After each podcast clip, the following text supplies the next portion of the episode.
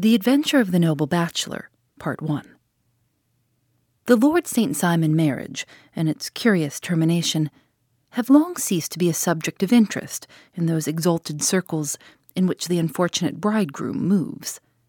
Fresh scandals have eclipsed it, and their more piquant details have drawn the gossips away from this four year old drama.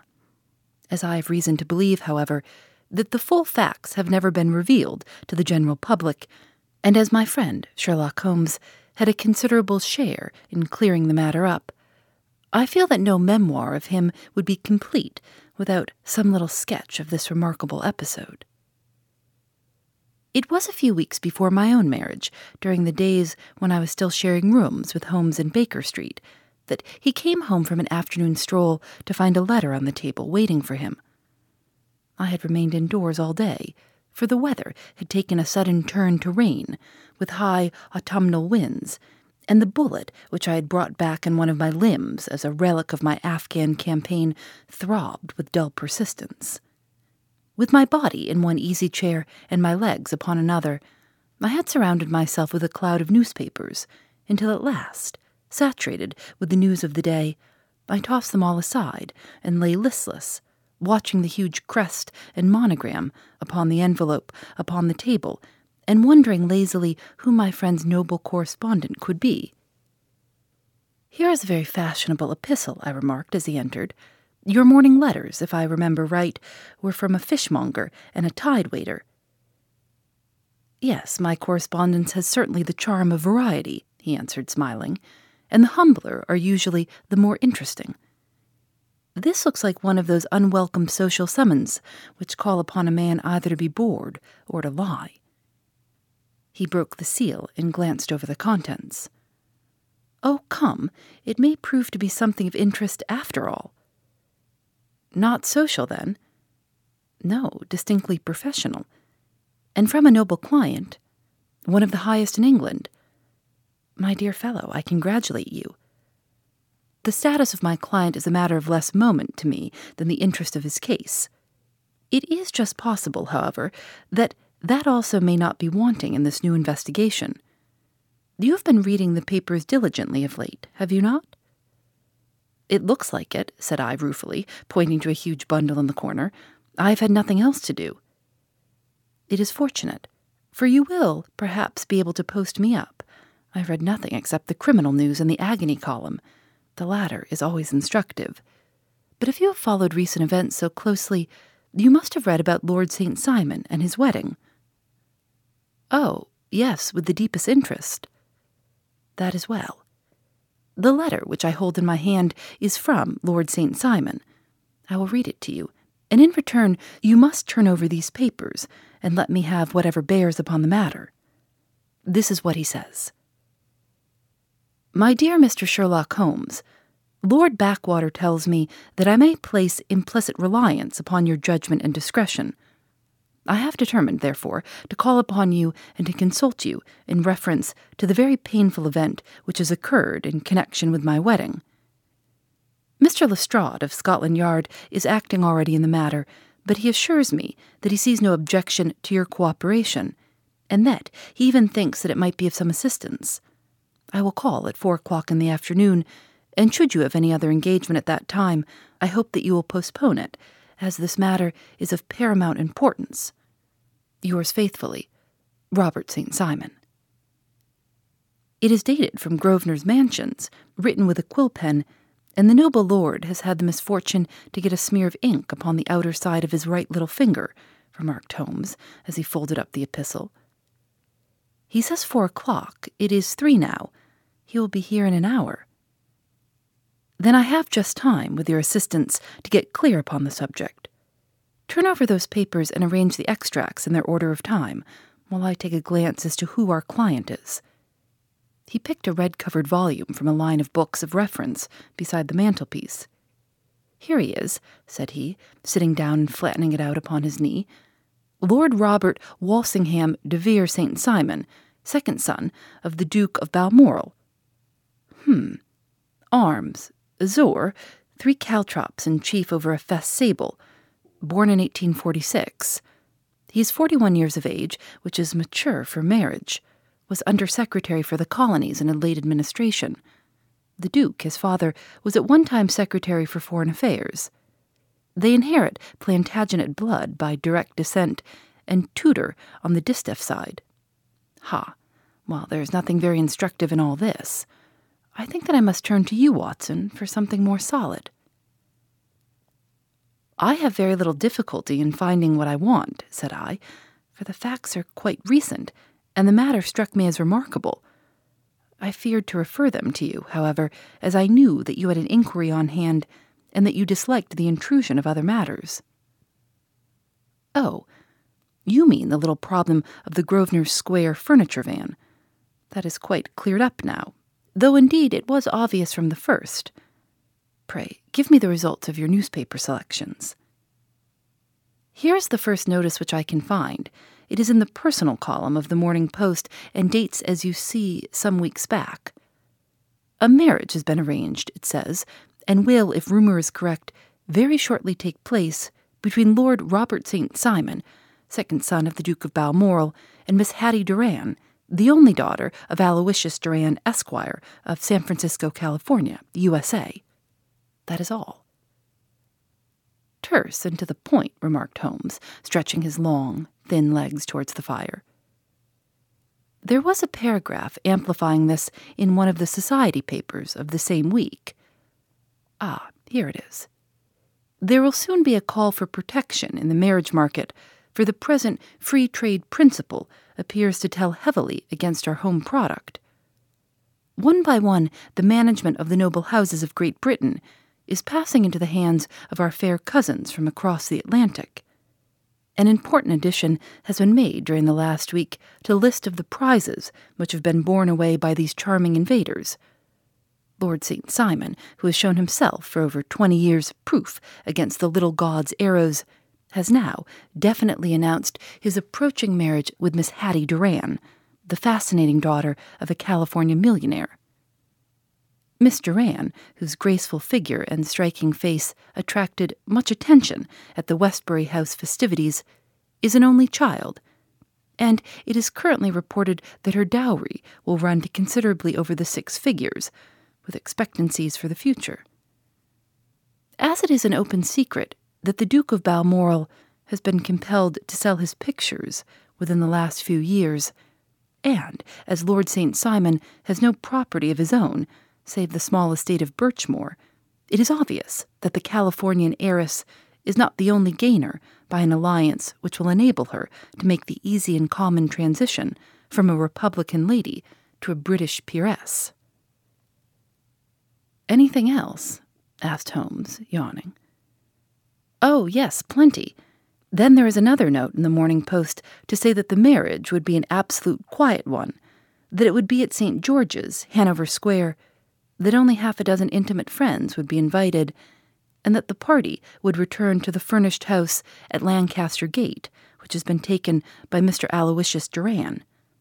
Two days later, that is, on Wednesday last, there is a curt announcement that the wedding had taken place, and that the honeymoon would be passed at Lord Backwater's place, near Petersfield.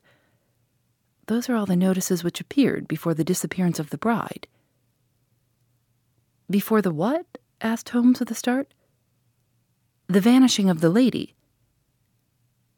When did she vanish, then? At the wedding breakfast. Indeed, this is more interesting than it promised to be.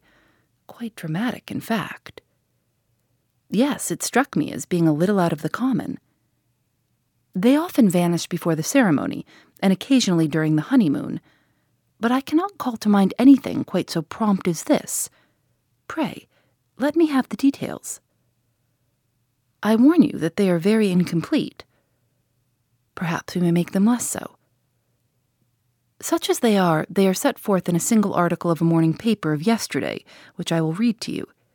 It is headed Singular Occurrence at a Fashionable Wedding. The family of Lord Robert St. Simon has been thrown into the greatest consternation by the strange and painful episodes which have taken place in connection with his wedding. The ceremony, as shortly announced in the papers of yesterday, occurred on the previous morning. but it is only now that it has been possible to confirm the strange rumors which have been so persistently floating about.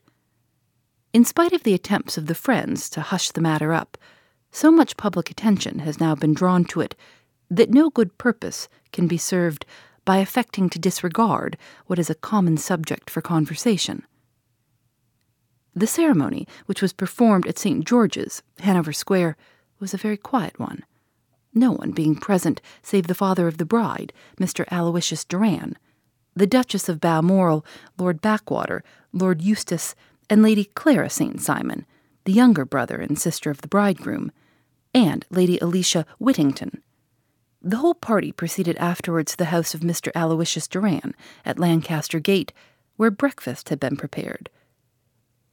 It appears that some little trouble was caused by a woman, whose name has not been ascertained, who endeavored to force her way into the house after the bridal party, alleging that she had some claim upon Lord St. Simon. It was only after a painful and prolonged scene that she was ejected by the butler and the footman. The bride, who had fortunately entered the house before this unpleasant interruption, had sat down to breakfast with the rest when she complained of a sudden indisposition and retired to her room. Her prolonged absence having caused some comment, her father followed her, but learned from her maid that she had only come up to her chamber for an instant, caught up an ulster and bonnet, and hurried down to the passage. One of the footmen declared that he had seen a lady leave the house thus apparelled, but had refused to credit that it was his mistress, believing her to be with the company. On ascertaining that his daughter had disappeared, Mr. Aloysius Doran, in conjunction with the bridegroom, instantly put themselves in communication with the police. And very energetic inquiries are being made, which will probably result in a speedy clearing up of this very singular business. Up to a late hour last night, however, nothing had transpired as to the whereabouts of the missing lady. There are rumors of foul play in the matter, and it is said that the police have caused the arrest of the woman who had caused the original disturbance, in the belief that, from jealousy or some other motive, she may have been concerned in the strange disappearance of the bride. And is that all? Only one little item in another of the morning papers but it is a suggestive one. And it is that Miss Flora Millar, the lady who had caused the disturbance, has actually been arrested. It appears she was formerly a dancer at the Allegro, and that she has known the bridegroom for some years.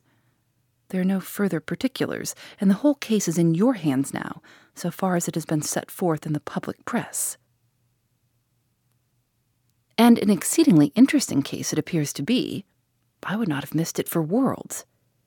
But there is a ring at the bell, Watson, and as the clock makes it a few minutes after four, I have no doubt that this will prove to be our noble client. Do not dream of going, Watson, for I very much prefer having a witness, if only as a check to my own memory. Lord Robert St. Simon, announced our page boy, throwing open the door. A gentleman entered, with a pleasant, cultured face, high nosed and pale, with something perhaps of petulance about the mouth, and with the steady, well opened eye of a man whose pleasant lot it had ever been to command and to be obeyed. His manner was brisk, and yet his general appearance gave an undue impression of age, for he had a slight forward stoop and a little bend of the knees as he walked. His hair, too, as he swept off his very curly brimmed hat, was grizzled round the edges and thin upon the top. As to his dress, it was careful to the verge of foppishness, with high collar, black frock coat, white waistcoat, yellow gloves, patent leather shoes, and light colored gaiters. He advanced slowly into the room, turning his head from left to right and swinging in his right hand the cord which held his golden eyeglasses. Good day, Lord St. Simon, said Holmes, rising and bowing. Pray take the basket chair. This is my friend and colleague, Dr. Watson. Draw up a little to the fire, and we will talk this matter over. A most painful matter to me, as you can most readily imagine, Mr. Holmes. I have been cut to the quick. I understand that you have already managed several delicate cases of this sort, sir, though I presume that they were hardly from the same class of society. No, I am descending. I beg pardon. My last client of the sort was a king. Oh, really? I had no idea. And which king? The king of Scandinavia. What? Had he lost his wife? You can understand, said Holmes suavely, that I extend to the affairs of my other clients the same secrecy which I promised to you and yours. Of course. Very right, very right. I'm sure I beg pardon. As to my own case, I am ready to give you any information which may assist you in forming an opinion. Thank you. I have already learned all that is in the public prints, nothing more.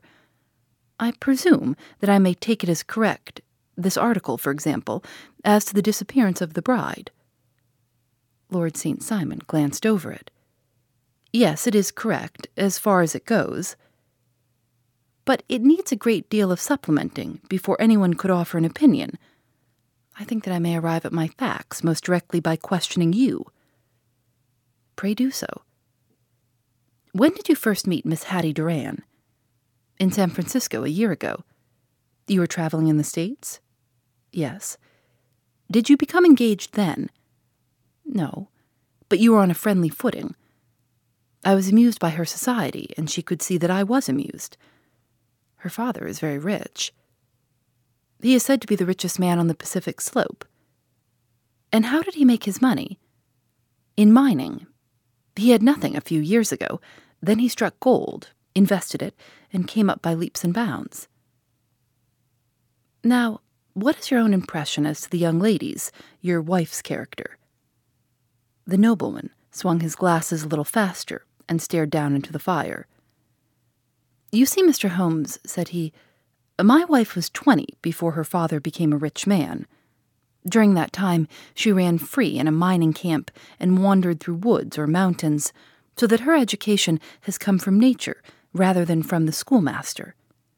She is what we call in England a tomboy, with a strong nature, wild and free, unfettered by any sort of traditions. She is impetuous, volcanic, I was about to say. She is swift in making up her mind and fearless in carrying out her resolutions. On the other hand, I would not have given her the name which I have the honor to bear, he gave a little stately cough, had I not thought her to be at bottom a noble woman. I believe that she is capable of heroic self sacrifice and that anything dishonorable would be repugnant to her. Have you her photograph? I brought this with me. He opened a locket and showed us the full face of a very lovely woman. It was not a photograph, but an ivory miniature, and the artist had brought out the full effect of the lustrous black hair, the large dark eyes, and the exquisite mouth. Holmes gazed long and earnestly at it, then he closed the locket and handed it back to Lord St. Simon. The young lady came to London, then, and you renewed your acquaintance. Yes, her father brought her over for this last London season. I met her several times, became engaged to her, and have now married her. She brought, I understand, a considerable dowry.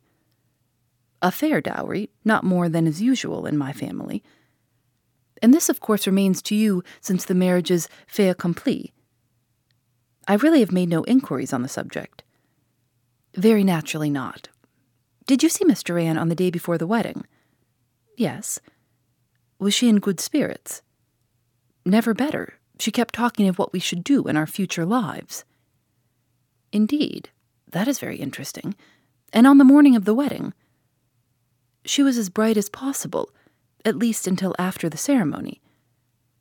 And did you observe any change in her then? Well, to tell the truth, I saw then the first signs that I'd ever seen that her temper was just a little sharp. The incident, however, was too trivial to relate and could have no possible bearing upon the case. Pray let us have it, for all that. Oh, it is childish. She dropped her bouquet as we went towards the vestry. She was passing the front pew at the time, and it fell over into the pew. There was a moment's delay, but the gentleman in the pew handed it up to her again, and it did not appear to be the worse for the fall. Yet when I spoke to her of the matter, she answered me abruptly, and in the carriage on our way home, she seemed absurdly agitated over this trifling cause. Indeed. You say that there was a gentleman in the pew. Some of the general public were present then. Oh, yes, it is impossible to exclude them when the church is open. This gentleman was not one of your wife's friends. No, no, I call him a gentleman by courtesy, but he was quite a common looking person. I hardly noticed his appearance. But really, I think that we are wandering rather far from the point. Lady St. Simon then returned from the wedding in a less cheerful frame of mind than she had gone to it. What did she do on re entering her father's house? I saw her in conversation with her maid. And who is her maid? Alice is her name. She is an American and came from California with her. A confidential servant? A little too much so. It seemed to me that her mistress allowed her to take great liberties. Still, of course, in America they look upon these things in a different way. How long did she speak to this Alice? Oh, a few minutes. I had something else to think of. You did not overhear what they said. Lady St. Simon said something about jumping a claim. She was accustomed to use slang of the kind. I have no idea what she meant. American slang is very expressive sometimes. And what did your wife do when she finished speaking to her maid? She walked into the breakfast room. On your arm? No, alone. She was very independent in little matters like that. Then, after we had sat down for ten minutes or so, she rose hurriedly, muttered some words of apology, and left the room. She never came back. But this maid, Alice, as I understand, deposes that she went to her room, covered her bride's dress with a long ulster, put on a bonnet, and went out. Quite so. And she was afterwards seen walking into Hyde Park in company with Flora Millar, a woman who is now in custody, and who had already made a disturbance at Mr. Doran's house that morning. Ah, yes, I should like a few particulars as to this young lady and your relations to her. Lord St. Simon shrugged his shoulders and raised his eyebrows. We have been on a friendly footing for some years. I may say on a very friendly footing. She used to be at the Allegro. I have not treated her ungenerously, and she had no just cause of complaint against me. But you know what women are, Mr. Holmes. Flora was a dear little thing, but exceedingly hot headed and devotedly attached to me. She wrote me dreadful letters when she heard that I was about to be married. And to tell the truth, the reason why I had the marriage celebrated so quietly was that I feared lest there might be a scandal in the church. She came to Mr. Doran's door just after we returned, and she endeavored to push her way in, uttering very abusive expressions towards my wife, and even threatening her. But I had foreseen the possibility of something of the sort, and I had two police fellows there in private clothes who soon pushed her out again. She was quiet when she saw that there was no good in making a row. Did your wife hear all this? No, thank goodness she did not. And she was seen walking with this very woman afterwards. Yes, that is what Mr. Lestrade of Scotland Yard looks upon as so serious. It is thought that Flora decoyed my wife out and laid some terrible trap for her. Well, it is a possible supposition. You think so too? I did not say a probable one, but you do not yourself look upon this as likely. I do not think Flora would hurt a fly. Still, jealousy is a strange transformer of characters. Pray, what is your own theory as to what took place? Well, really, I came to seek a theory, not to propound one. I have given you all the facts. Since you ask me, however, I may say that it has occurred to me as possible that the excitement of this affair, the consciousness that she had made so immense a social stride, had the effect of causing some little nervous disturbance in my wife. In short, that she had become suddenly deranged. Well, really, when I consider that she has turned her back, I will not say upon me, but upon so much that many have aspired to without success, I can hardly explain it in any other fashion. Well, certainly, that is also a conceivable hypothesis, said Holmes, smiling. And now, Lord St. Simon, I think that I have nearly all my data.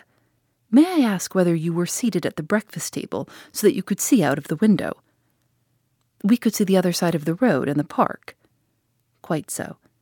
Then I do not think that I need to detain you longer. I shall communicate with you. Should you be fortunate enough to solve this problem, said our client, rising, I have solved it. Eh, what was that? I say that I have solved it. Where then is my wife? That is a detail which I shall speedily supply.